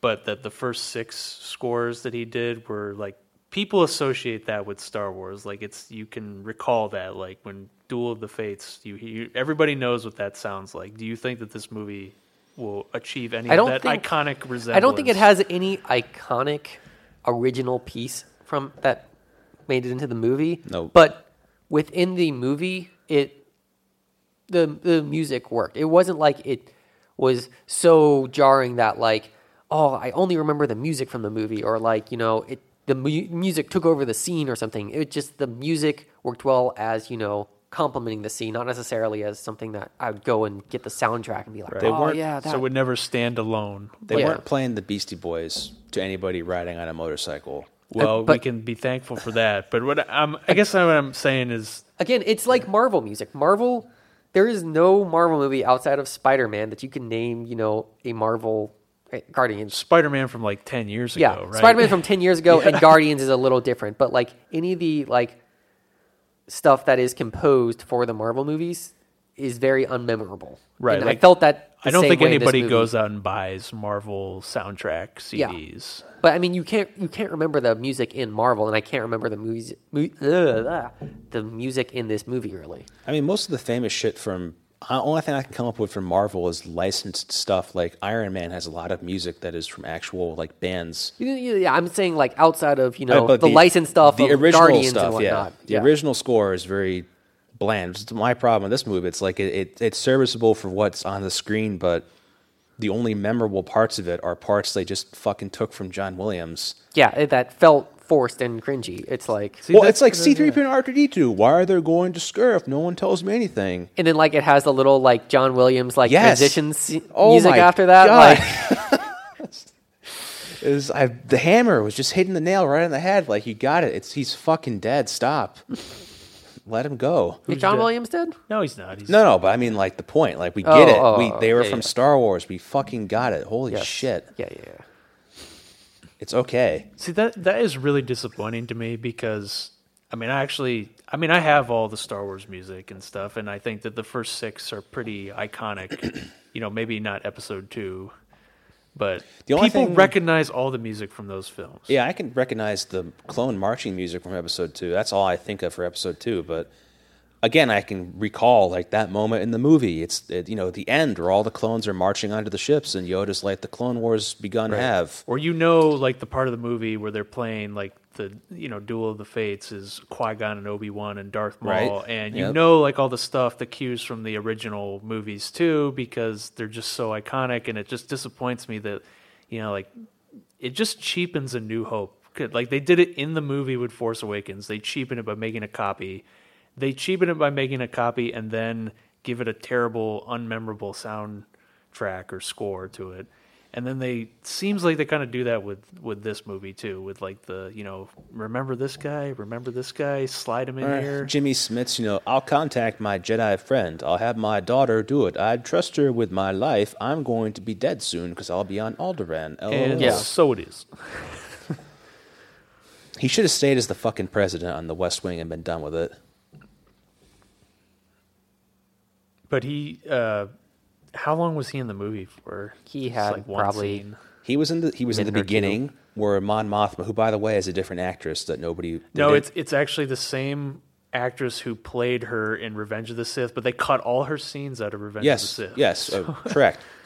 But it's different from the lady who played her in the old movies. Right, because she obviously can't approximate the age. They didn't feel the need to recreate her face in CGI. But I mean, really, that I don't really remember her as a standout character in you know A New Hope. I sort of remember her caricature of a person from A New Hope of you know what she looks like in this movie. But it's yeah, a different actress. Well, yeah, and like Return of the Jedi, though, she's like she doesn't even have a name. She's in one scene, Right. And she says like maybe six or seven lines, and then she turns it over to the fish head guy, and Ackbar, and but so like I wouldn't see the need to recreate her in any sense either. But like Tarkin, I can understand why they wanted to recreate him because he was a major character in the first movie. And he was like, besides Darth Vader, the most recognizable villain. in the There's a better way to recreate it. No, no, totally. I agree with you. I, I mean, I haven't not seen the actual Tarkin stuff yet, but it sounds like, you know, if it's anything like the CLU Two thing from Tron, I'll be a little upset. It So is. sounds like there were better ways they could have done it with. There are like, the better hol- ways they could have done it. They Ackbar's not Ackbar as a CGI character for some reason when they could have made a prosthetic for him. It's a trap. They they could have. I'm sorry, it would have looked better in my opinion because he looked really fake. yeah.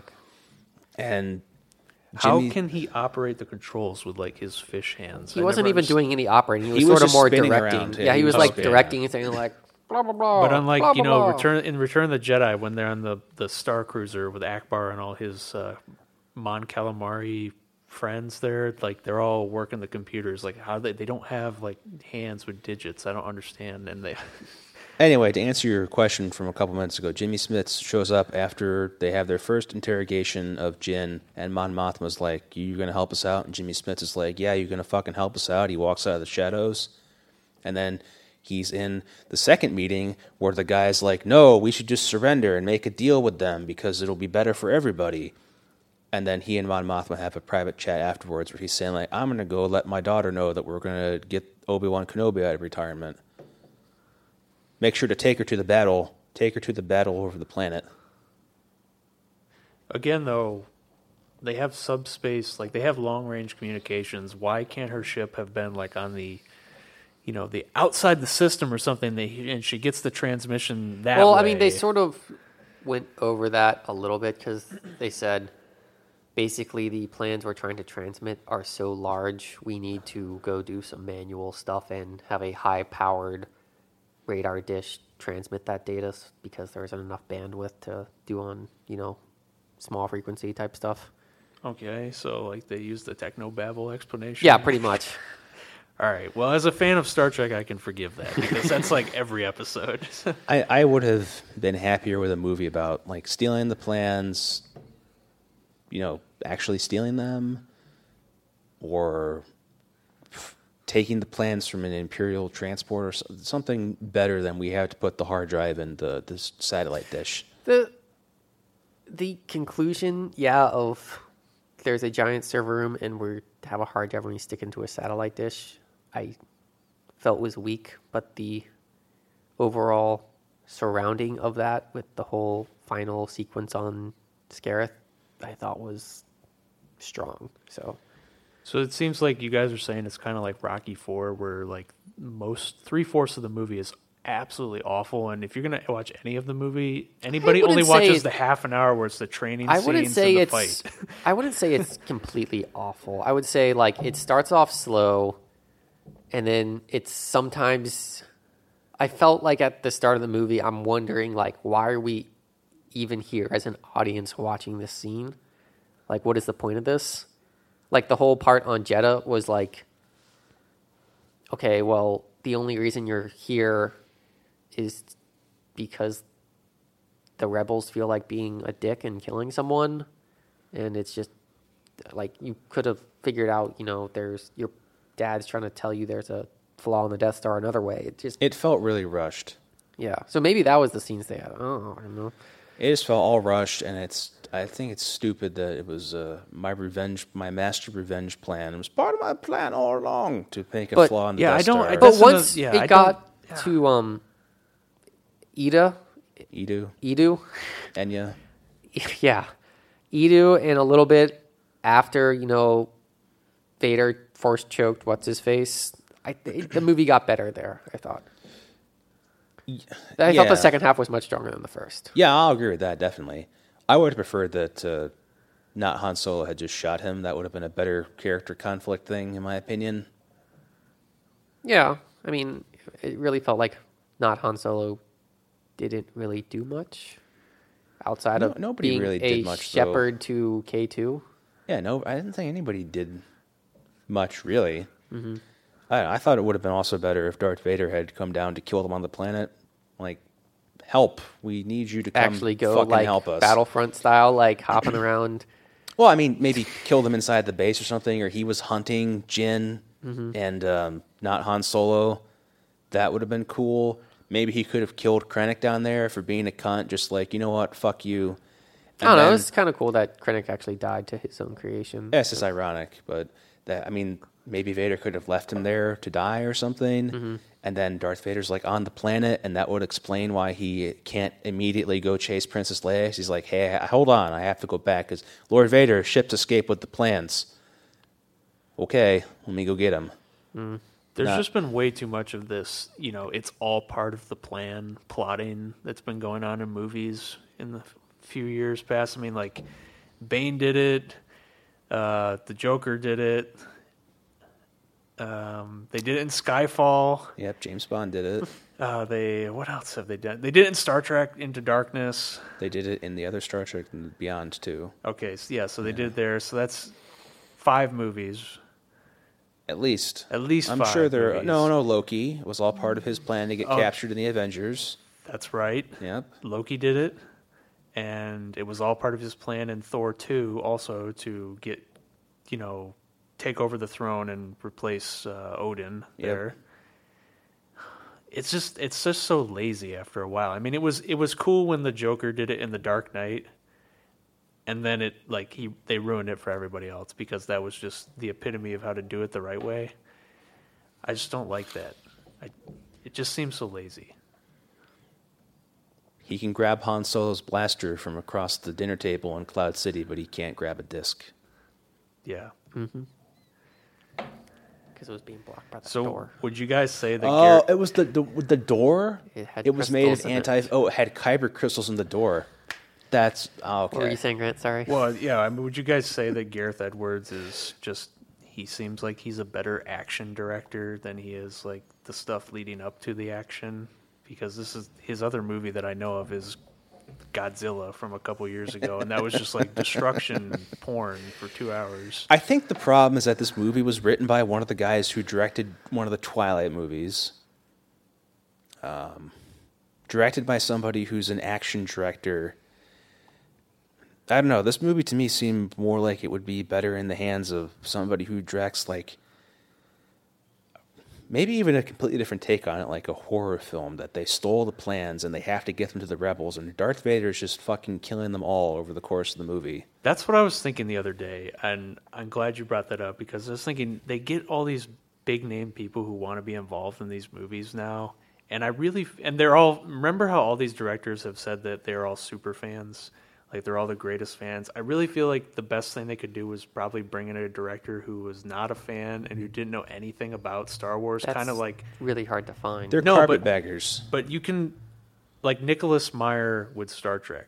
He did Star Trek Two and Star Trek Six, which are probably the best original, two of the best original cast movies. And the, he didn't know jack shit about Star Trek when he made Star Trek Two, and people consider it the best movie.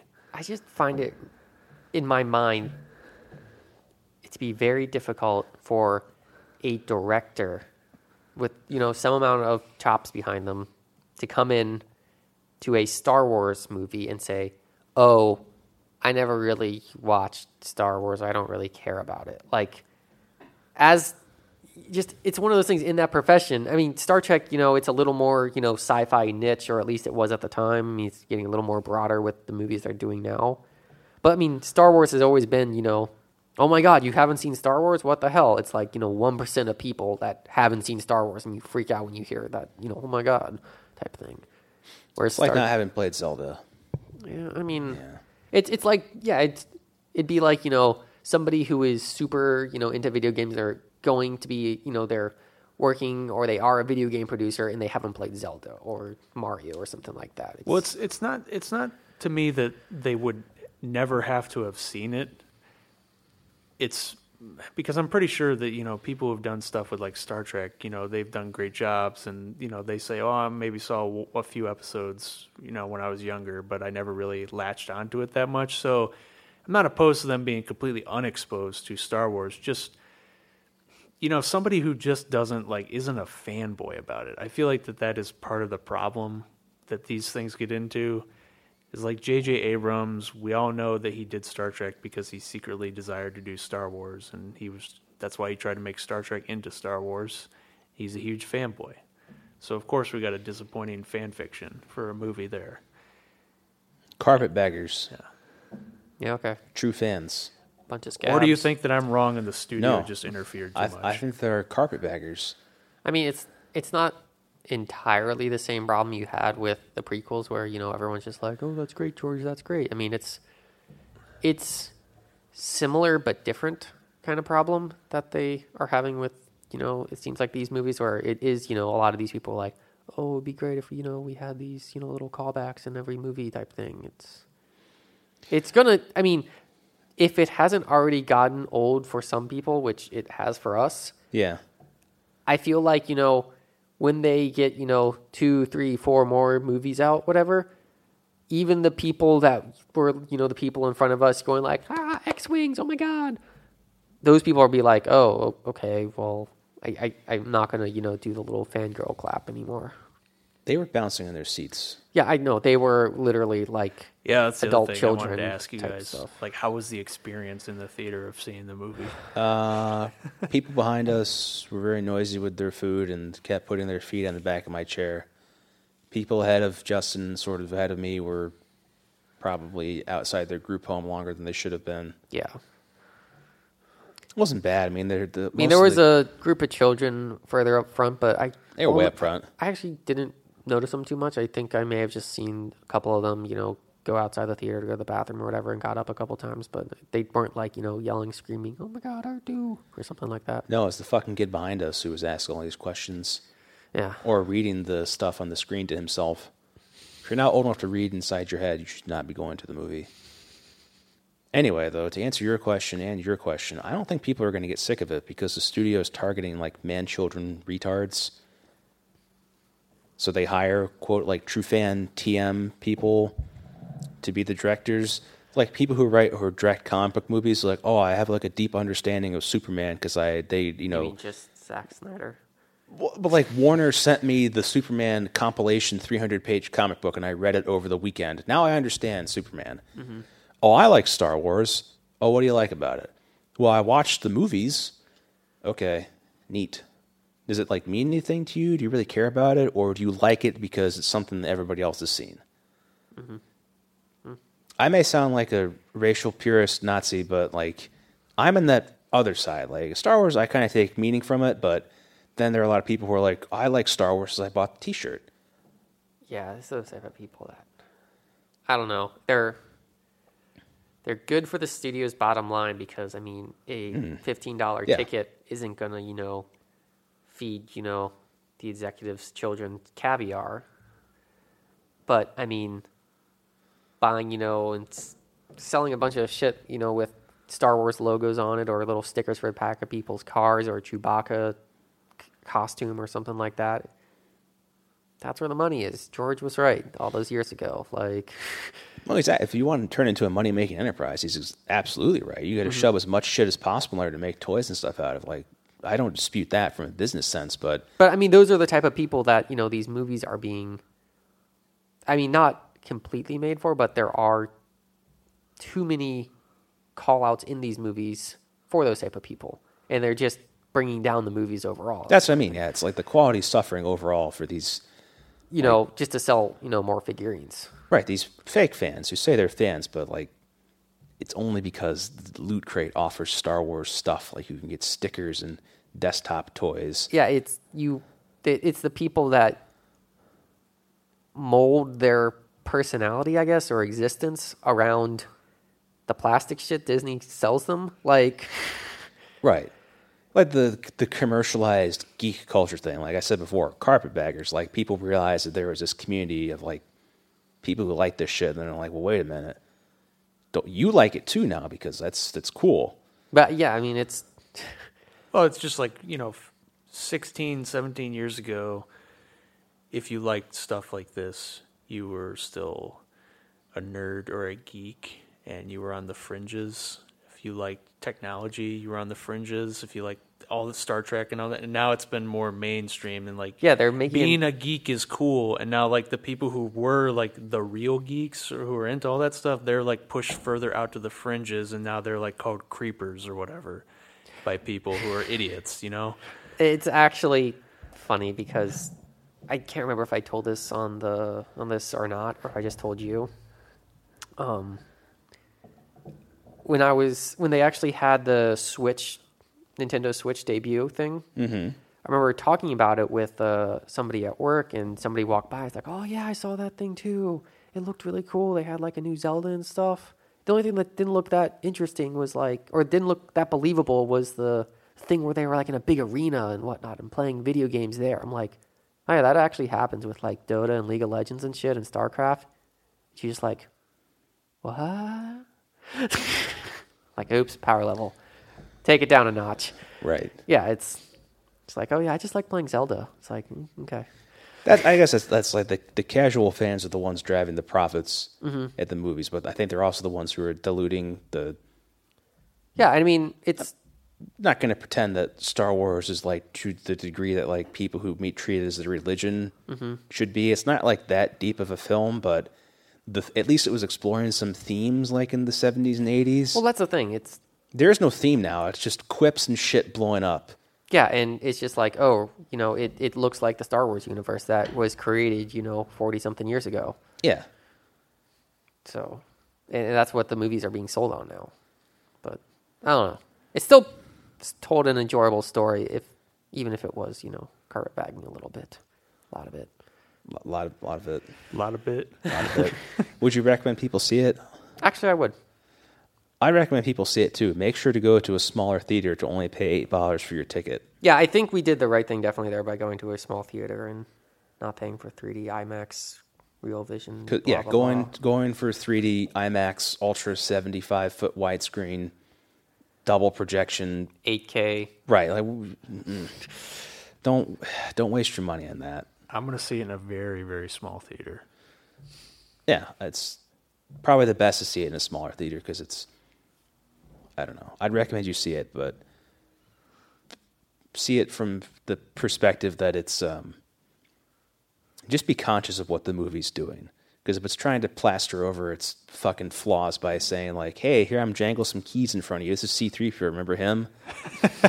That's basically what it is, isn't it? Don't let it get away with it. No, I mean, it, No. it, it just, like I said, it tries to tell, you know, a story from a different perspective of the other Star Wars. It is, you know, the common man fighting on the ground, a lot more Yeah. grittier type thing.